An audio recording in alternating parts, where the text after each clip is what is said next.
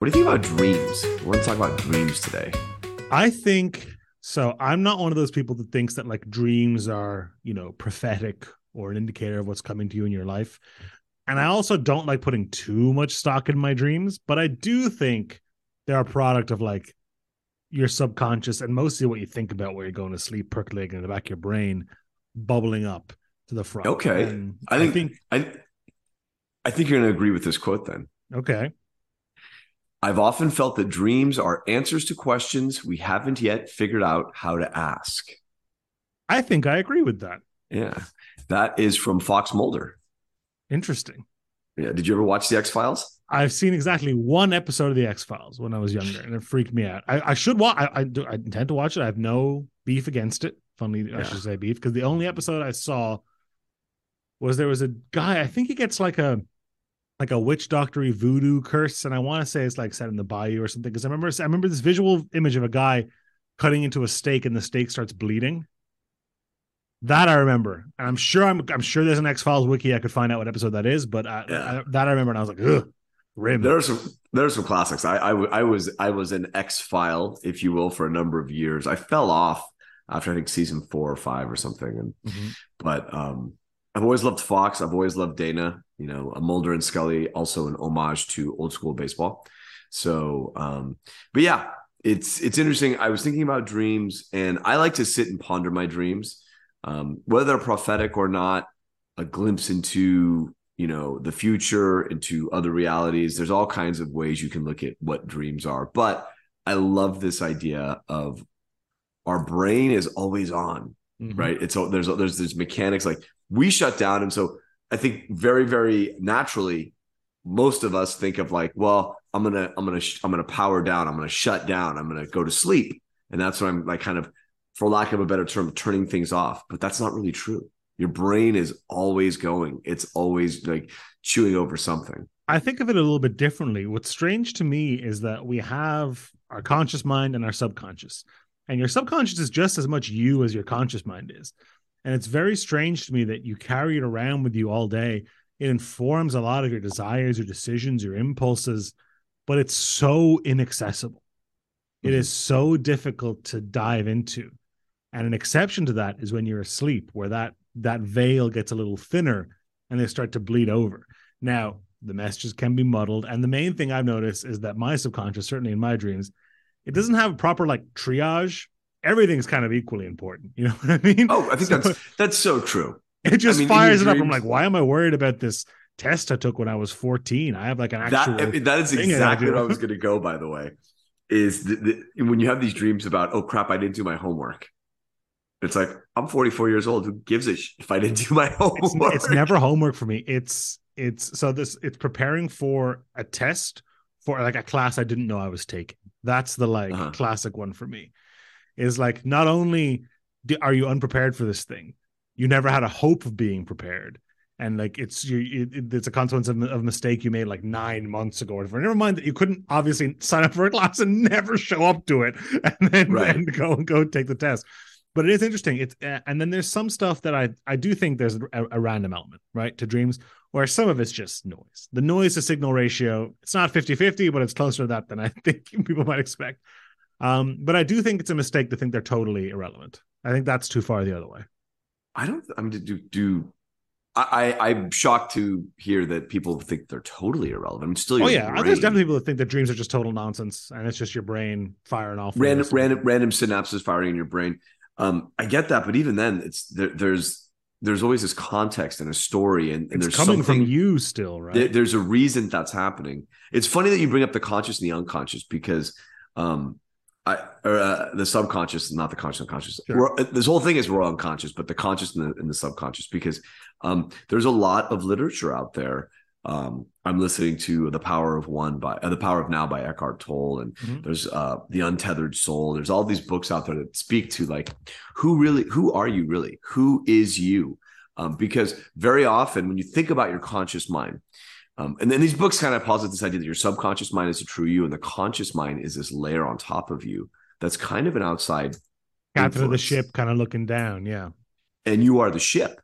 Because, and, I, I do this all the time. I speak to myself in the third person. hmm Come on, man. What are you doing? hey man, come on, let's do this. Or the second person, even that second person, that's you're directing at someone. Yeah, yeah, yeah, yeah, yeah, yeah. The second person, right? And so if that's my conscious mind, who's the you in this case? Who you know who am I who am I saying that to? And so that's the kind of interesting dialogue. I think it's a very natural thing for us to consciously speak to ourselves that way. Dude, you got to get up this. You got to get this last rep in. Come on, man. You're gonna be late for dinner. All right, dude. You got a few more hours yeah, who, of work. Who's criticizing who? And then and who's you have a lot of Buddhist practices that then extends out, right? Then yeah. you start thinking of you are everyone. You are the bully and the victim. You know, you are the bear and the fish. Like the whole collaborative I think, oneness. It, I think I think a lot of that is more understanding, at least the way I interpret it in this beauty Buddhism. I think the the way to interpret that is to understand that um and, and I I'm not espousing this because I'm not an expert in this at all. Yep. Is that like when you are the bully and the victim, it's understanding that the action and the reaction, um, they're they're two sides of the same coin, and ultimately you get to decide how you're going to react. And mm-hmm. if you mm-hmm. decide to react in a certain way, you're incorporating that action into who you are and what you're doing. The way um, I always so, interpreted that teaching was that I have been in this other position before, and I probably will be again in my life. And given the same circumstances and stimuli this person had, it's not unreasonable to think that I would have acted the same way. Right. That's how I interpret that. I think it's more. I, I don't know. I, I that's not how I look at it. I've always looked at it like you know you're you're you're in this moment, this instant, um, and you ultimately, this is maybe more stoic than Buddhist, mm. you ultimately get to determine how you feel, how you act, and how you, in a large degree, and this is what you're doing a bit there, I think, how do you want to interpret it? Right. Is Denis having a bad day and he doesn't know how to deal with it? Or is he just being a goddamn bully? Both can be right. It's just a matter of how you feel about it, how you interpret it, how you want to look at it. Um, and so it, I think that that is, you know, you can be the bully. You can determine he's being a bully. Then you be, or you can determine he's having a bad day I just think he's having a bad day. Not now he's not a bully anymore, right? You're not you're not letting him be a bully. So I think there's a way that you you can look at the experiences in your life and say to yourself, as they're happening in the moment, we can always rewrite the history, uh, and and and and the future's unwritten, so we can write that however we want. But in the moment, we can just say like, I'm gonna I'm gonna think of like the, the classic example I always have because I used to work in the service industry. When I'm getting bad service, I'm like, ah, it's having a bad day. Mm-hmm. Oh man, there must be another table out there killing them. And that's how I consistently look. I've never ever had an experience where I'm like, this is just a bad effing server, you know. And I think about, that's a, that's a big big part of it. The thing about dreams that we touched on a little bit that I want to get back to is I think it's dangerous to assume that dreams can tell you a lot about the world around you I think they can tell you a lot about yourself, mm-hmm. or at mm-hmm. least a lot about how you perceive the world around you, because you have these filters up top that kind of go away when we're talking about dreaming and subconscious and you start to see your biases what you really care about what you're mostly what you're really worried about and also you're in my experience at least the director of my dreams is not subtle right? They are very yeah. clear. It's like, okay, no, I understand what this was a metaphor for. It's pretty heavy handed generally. Um, and you have all those typical ones. I think it's rough. I don't know. How do you feel about those books that are like, oh, if you have a dream about your teeth falling out, that means you have issues with your father that are unresolved? How do you feel about those kind of like mapping things? I love them. I think they're fun. Um, I, I don't ultimately, I don't put a lot of stock into them. I, I put them in fun. the same. I put them in the same ment as like astrology for me. Oh, I, I love astrology too, though. I, I, I mean, I think that, I mean, I, I think any system of belief has the power of your belief. Whether you, you know you cannot believe in it and it has no power, you can believe in it. I think it will have power over you. I think that's how all these things work. I do think that um, the the the books, the dream books and stuff, I, they're great fun. I love them. I read them, and they make you think like, oh God, is that really what's happening there? Um, I don't put a ton of stock into a lot of that. I think it's always like, oh my God, that's so true. You have that moment like, oh my God, is that what's really happening? It gets you thinking. Um, I think those are fun. I don't, everything is open to interpretation. It's such a personal, intimate thing when you sit there and think about what are my dreams? To, what, because it's really a conversation with yourself. What's my that's subconscious? I, yeah. That's how me. I feel. It's two content. If you and I were to have, like, let's say frame for frame, exactly the same dream, I don't think, I think it would be foolish to assume they mean the same thing because it's it born be... of your life, what you're thinking about, what you're mm-hmm. processing, what your head's working on, what your heart's working on. And the end result is meaningless without the context behind it, I think. I, I completely agree with you there. but I do think there could be some similarities, some overlap, given our similar life experiences. Wherever we right. overlap, you know, those meanings could overlap. It could give you the tools to assess it a little bit easier. I, I, yeah. I agree with that. That's okay the other thing you said I think is important, and, and we're going back to this idea of the subconscious and the conscious is the beauty of dreams is we do get the subconscious, and the director is no longer bound by the storyteller, right? Because mm-hmm. our conscious mind is a narrator that's constantly narrating. Like right now, right? I'm saying like that server must be having a bad day. That is a story I'm the telling, choice, like yeah. literally writing out of nowhere, right? Or this guy's just a freaking bully, writing that story out of nowhere. And so our conscious mind's always telling us these stories. And and we i think as people one of the things that is a real challenge for all of us every day is we have to fit our lives into these stories. I do. I mean i'm not saying like you you shouldn't. I don't do that. No. Everything fits into this this greater story. Where where blessedly we are the heroes. We're the protagonist. Hopefully if we're doing it right we're the protagonist. Um and when we're asleep our subconscious mind is unbound by that. There's no longer this storyteller there's narrator right telling the whole story explaining you know hey, kids, this is the story of how I met your mother. Like none of that's the case, right?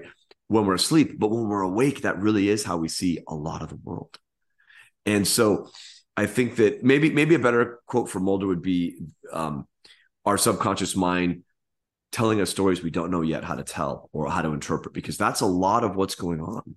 Well, we used an analogy here, and I think it's very common um, of talking about our dreams as films, right? And if we keep that analogy going, during the day, you're telling yourself you know all the biases you talked about oh this person's having a bad day this person's a jerk because maybe somewhere they remind me of somebody i didn't like whatever. Those are all finished products. Those are edited cut pushed out the door. When you're dreaming those are rushes they have outtakes they have bloopers they have gaffs the framing's wrong like sometimes someone's standing in for somebody else my favorite thing about a dream is it highlights to me the way your mind attributes meaning to things and how it's totally separate. So like I could have a dream that's like, oh, I was hanging out with Mashi and he was Mashi, but also he was my dad. You know what I yeah. mean? And it's like, what is what is and that makes so much sense to you in your brain, but it is completely impossible to articulate. This identity that you have is so separate and combinable and malleable in a way that is not possible at all in conscious thought, but mm-hmm. makes perfect sense in the moment. That, I mean, I almost think of it more rather than outtakes, which is kind of what you were describing a little bit more, almost like a candid camera. Someone left mm. the film running. Someone just left the camera running, and and you know, oops. But I also I love it, it is it is hilarious how everything in a dream makes so much sense, right? You have that dream where it's like, no, Denis, it was you and me, but you were my old college roommate. But yeah. we were not in college at the time. We were actually in a hotel in Argentina. Footnote, I've never been to Argentina. And we were talking about this meal we never had at a Japanese restaurant, right? And your, your sleeping brain sense is the perfect improv partner. It's just yes and uh huh, yes, absolutely, uh huh. Yeah. Keep rolling, keep rolling. Keep it's just rolling. like no, no, no. Don't worry about, it, don't worry about it. It's, it's cool, it's cool. But it, it is so, um, it's so interesting to think that that that it's just your subconscious is always there. It's hearing and seeing things and feeling things. Um, when we think we're kind of shut down, it, mm-hmm. it it's almost like it's playtime now. It's a subconscious. It's time to run. And I do. I put a lot of stock in my dreams, not like in, in terms of there's a prophetic message there. Right. You're not buying lottery terms, numbers based off them. Right. I would. If I if I had if, if I woke up with five numbers in my head, if I just woke up and got out of bed, I was like, why are these five numbers in my head? I would absolutely go buy a lottery ticket. Just FYI. Of the you two know, of us, I am infinitely more the skeptic, and I think, I mean, I think I'd do that too. The book deal alone, if it works out, yes, it's right. It, it's right? just like it's incredible. It's like, and for me, I'm one of those. And if those numbers hit, oh, how the hell am I going to feel? Um, but more than anything, I'm so I love the idea that it's I'm trying to tell myself something. I'm trying to explain something to myself. I'm trying to communicate something, share something, impart. It could be important, or it could be, by God, those pesto potatoes you had last night were just really good, dude. And it's it's fascinating to me that we have this internal dialogue and we have these every day every night we have these internal dialogues with ourselves. And here we are denis we're waking up we're talking about all the crazy things that happened meaning we can't even understand ourselves. Mm. we don't understand what questions being asked what questions being answered what's being communicated. And there's books written trying to tell us how to interpret us talking to ourselves. Yeah, but here's the problem though, and we can we can wrap on this is that those books are all written by waking minds, and waking minds are no good at understanding sleeping minds. It's really true.